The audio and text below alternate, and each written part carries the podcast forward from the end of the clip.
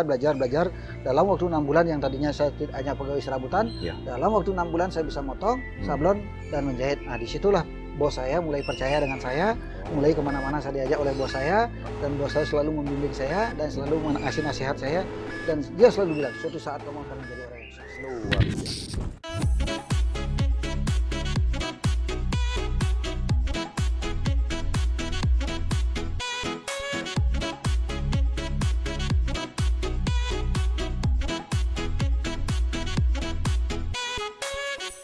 Nah, Ci, tadi di part 1 dan part 2 kita udah dengar kisah Aci sampai usia 17. Gimana Aci merintis sampai punya usaha konveksi itu?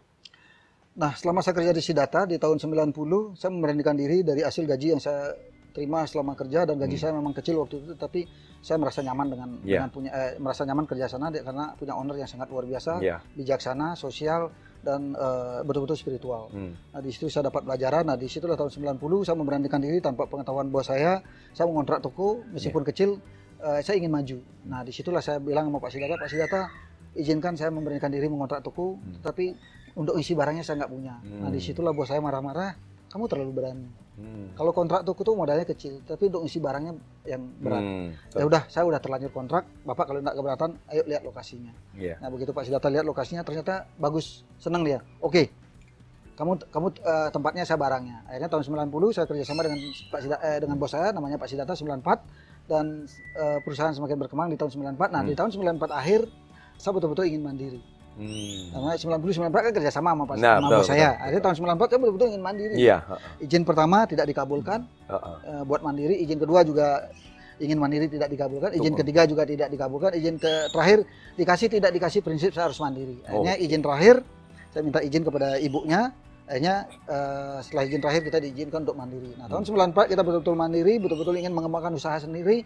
Tahun 94 itu prosesnya tidak gampang, tidak mudah. Itu butuh waktu enam tahun Hmm. untuk membesarkan namanya cok konveksi. Hmm. Akhirnya dari Cok 9 konveksi ya. Ya, namanya cok konveksi dari tahun 94 ke 6 tahun itu kan cukup lama. Iya. Tahun 2000 cok konveksi baru mulai berkembang. Ah. Dan dua, tahun 2001 cok konveksi udah bisa beli lahan sendiri. Hmm. Selama ini belum punya lahan. Itu usahanya ya, Aji sendiri itu ya. tahun, tahun 2001 kita udah bisa beli lahan sendiri meskipun itu pakai pinjaman bank Hmm. dan perkembangan usaha saya semakin berkembang, konveksi saya semakin berkembang. Hmm. Di tahun 2000, tu- 2006 satu-satunya konveksi terbesar di Bali kan Sidarta. Iya. Di tahun 2006 dua konveksi terbesar di Bali adalah satu cok konveksi, kedua Sidarta. Oke. Akhirnya ternyata roda itu berbalik. luar biasa. Jadi artinya dari situ memang Aji kan nggak gampang ya memutuskan untuk kan butuh satu keberanian tuh untuk dari tahun 94 sampai tahun 2006 ya akhirnya. Tahun ya 2006 yang udah udah 2006 konveksi udah puncaknya udah ya. meroket tuh. Nah akhirnya 2006 Krisna berdiri gitu.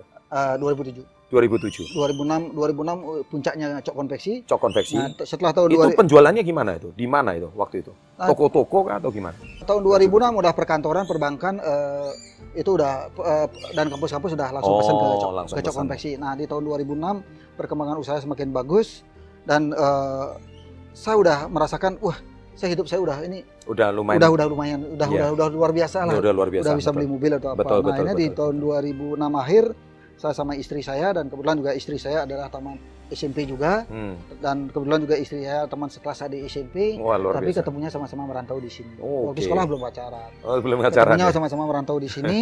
eh, tahun 2006 saya eh, saya koordinasi sama istri, ayo kita ekspansi. Oh. Usaha apa yang harus kita buat? Nah, akhirnya saya sama istri bagi tugas. ah, ah. Selama saya survei dua bulan di Bali sama istri saya bagi tugas ke oleh-oleh, ternyata di mana pun oleh-oleh yang ada di Bali di Indonesia tetap penjualan paling laku baju kaos. Oh, jadi nomor satu itu yang selalu dicari kaos ya? Iya, coba Ya aja. benar juga sih ya, Iya. benar ya. Ya buktinya ini sekarang pakai kaos. Ini, Iya, ini benar, Nanti bisa diproduksi di Krisna ini ya keren. Nah, penjualan paling tinggi baju kaos di, eh, di oleh-oleh. Ah, ah. Nah, di situlah eh, akhirnya saya putuskan sama istri. Iya. Pertama kali dibuka Krishna yang 1 2007. 2007. Itu di jalan apa? Depa- eh, di Jalan Nusaina dekat dekat Art Center. Nusa Indah. Ya. Berarti awal berdirinya Krisna itu 2007. ya? 2007. Saya masih ingat sih, waktu dulu saya kalau lulus SMA, kalau kita jalan-jalan ke Bali kan kita orang dari Jawa ya. Ya. Ke Bali itu pasti kalau saya kecil itu ke ini eh apa? Pusat oleh-oleh itu di Erlangga, Air, bukan bukan bukan Erlangga. Kalau dulu Sukawati. itu Sukowati, pasar Sukowati. Nah, Ya. tapi jauh ya. Kayaknya dengan Krisna itu sekarang kayaknya kalau nggak ke Bali kayaknya nggak ke Krisna itu belum ke Bali ya, Ya. gitu. Nah, itu 2007 itu awal berdirinya ya. Krishna berdiri 2007. Perkembangan 6 bulan Krishna itu mulai ba- bagus berkembang. Akhirnya 2008 dibuka Krishna yang kedua. Wah, keren. Krishna 2 dibuka 2008, lebih besar lagi tempatnya tuh kurang lebih 5000. Nah, karena daerah Krishna 1 dan 2 ada daerah Denpasar bukan Hmm. daerah pariwisata. Mm-mm. Sedangkan Krishna 2 jalan perbodan, jalan kecil Hmm. itu ramai sekali, Hmm. mengganggu lalu lintas, nggak enak sama perhubungan. Akhirnya saya putuskan buka lagi yang Krishna 3 yang di Sunset Road dengan luas 1,4 hektar. 1,4 hektar. Keren. Kalau boleh tahu sekarang cabangnya Krishna seluruh Bali ada berapa? Krishna termasuk restoran, termasuk wahana dan semuanya sampai saat ini 28 outlet. Keren, 28 outlet. Hanya dalam waktu 2007 sampai sekarang, 11 tahun. Kurang lebih 11 tahun, eh, da- 11 tahun dan sebentar lagi sampai Februari ini Krishna akan ada 29 outlet. Dalam waktu 11 tahun berarti per tahun kita eh, ekspansi itu kurang lebih 3, 3 outlet. Ngeri. Ci, total karyawannya berapa, Ci? Baru 2.500. Baru 2.500. Eh, jangan kesedak loh ya yang nonton ini ya. Ci, kalau boleh tahu nih, Ci, omsetnya berapa, Li? Ci, per outlet itu Ya, kira-kira? yang jelas eh, per bulan nyari 20 miliar nggak susah. Wah, sah. 20 miliar omset itu nggak sulit. Saya kan ada pernah membahas bagaimana rahasia membangun omset 3M per bulan. Ini saya sudah datangkan yang 20M sampai 30M per bulan gitu. Marginnya berapa? Jadi profitnya kira-kira berapa kalau 20 sampai 30M itu? Ya memang di Krishna sendiri ya marginnya sangat kecil.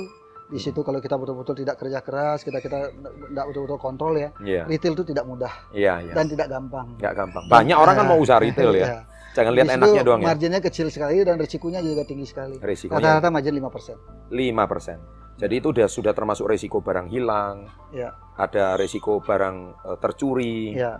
Kita kontrol aja masih hilang apalagi tidak dikontrol. Nah, ini tips ini, tips ini. Ini kan banyak orang usaha itu ya. Retail tuh pusing kena barang kecil-kecil. Apalagi kan kita lihat itemnya Krishna itu sampai waduh apalagi camilan. Itu gimana sih, Ci?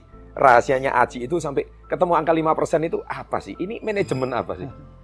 Kuliah aja nggak ketemu ini mungkin ini. Ya kebetulan Krishna sendiri dari belum ada apa-apa, dari belum ada tanah sampai ada sampai produk sampai apa pun saya tahu semuanya. Karena saya tidak pernah uh, keluar dari perusahaan itu. Saya setiap hari ada di outlet, Hmm, uh, tidak di uh, di mana pun saya prinsip saya kerja.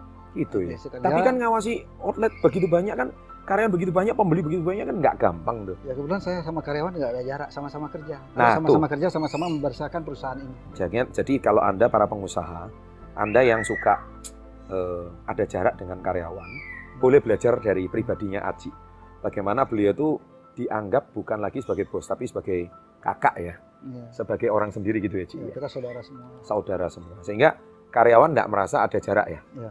Antara bos sama ini ya. Kita nggak pernah. Nah, itulah mungkin karyawan merasa eh, Aji ini, eh, sorry, Krishna ini adalah milik saya, tapi bukan milik Aji gitu. Ya. Nah, itu mungkin manajemen manajemen hati ya kalau saling ngomong ini ya. Ya. Ada kepercayaan ya satu sama lain. Nah, itu tipsnya di situ.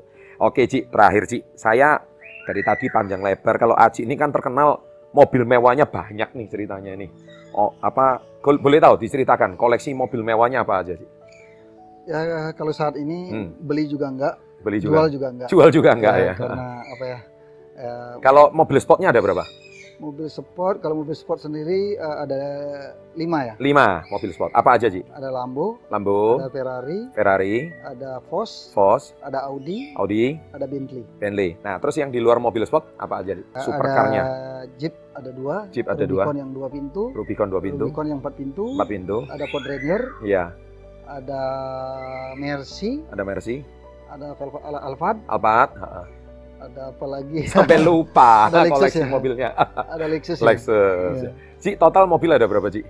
Kalau mobil pribadi saya ada 16. 16. Tapi di ya. luar itu saya ada transport juga. ada transport. Nah, Ya. eh, oke, Anda bisa lihat di channel yang lain kalau masalah mobilnya. Saya nggak akan bahas mobilnya.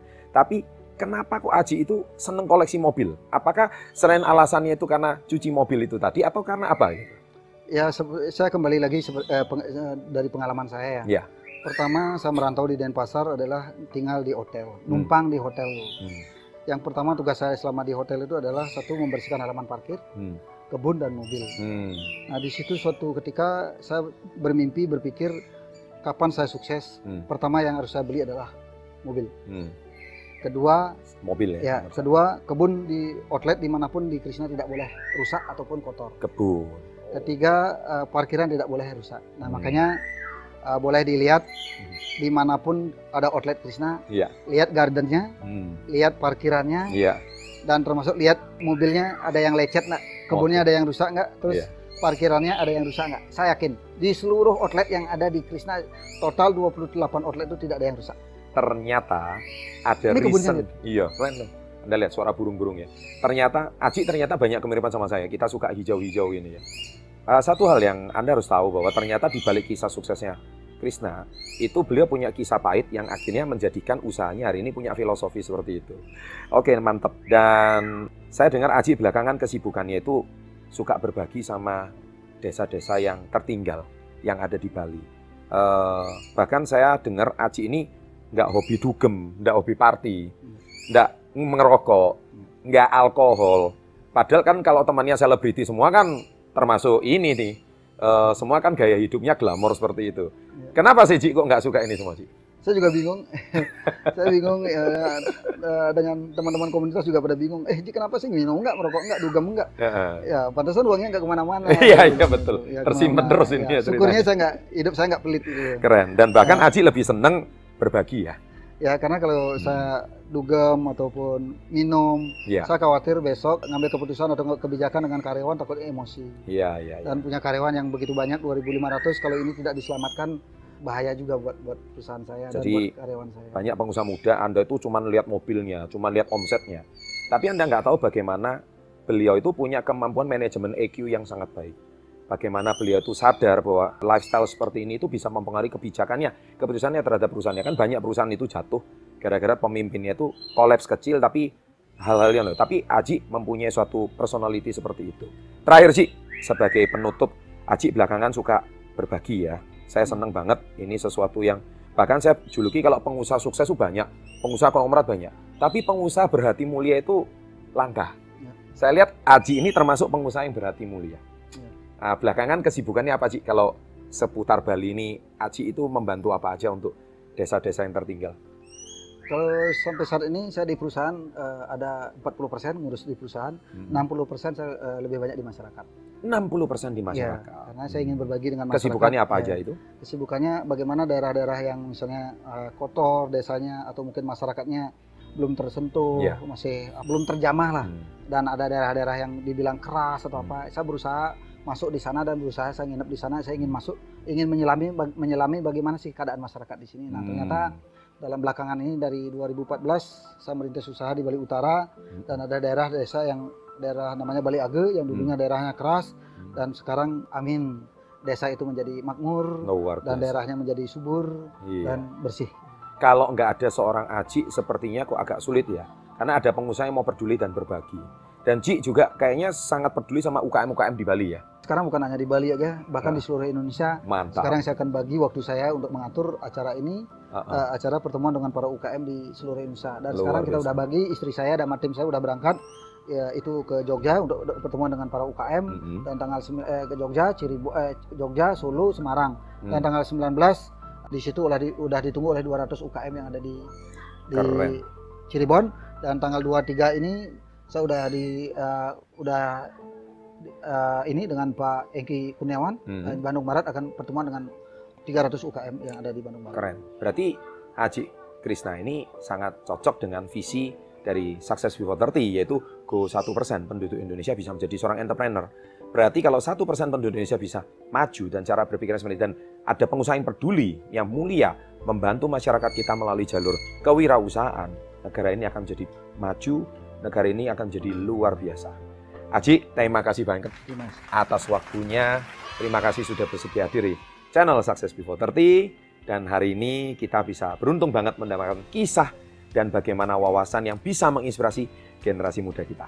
Saksikan juga video yang lain bagaimana kita akan ngobrol sama Aji nanti dengan mobil-mobil sportnya. Sukses untuk kita semua. Jangan lupa subscribe. Ada pesan terakhir Aji untuk jutaan view, jutaan orang yang nonton channel ini. Ya terutama buat anak-anak muda ya. Ya. Anak-anak muda jangan pernah memilih pekerjaan. Pekerjaan jelek apa pun kalau diambil akan itu akan menghasilkan rezeki rezeki yang sangat luar biasa. Contoh sampah yang begitu kesannya busuk atau apa tidak ada yang melirik itu sampah kalau betul-betul diker- eh, di- di- dikerjakan dibuat bank sampah itu akan menghasilkan uang miliaran rupiah. Luar biasa. Sampah pun harus jangan lupa. Terima kasih Ji. Jangan lupa subscribe, jangan lupa nyalakan loncengnya, dan jangan lupa share cerita-cerita ini kepada teman-teman Anda membutuhkan memberikan inspirasi, semangat, dan motivasi. Ci, terakhir salam kita, salam hebat luar biasa. Salam hebat luar Biasa. biasa.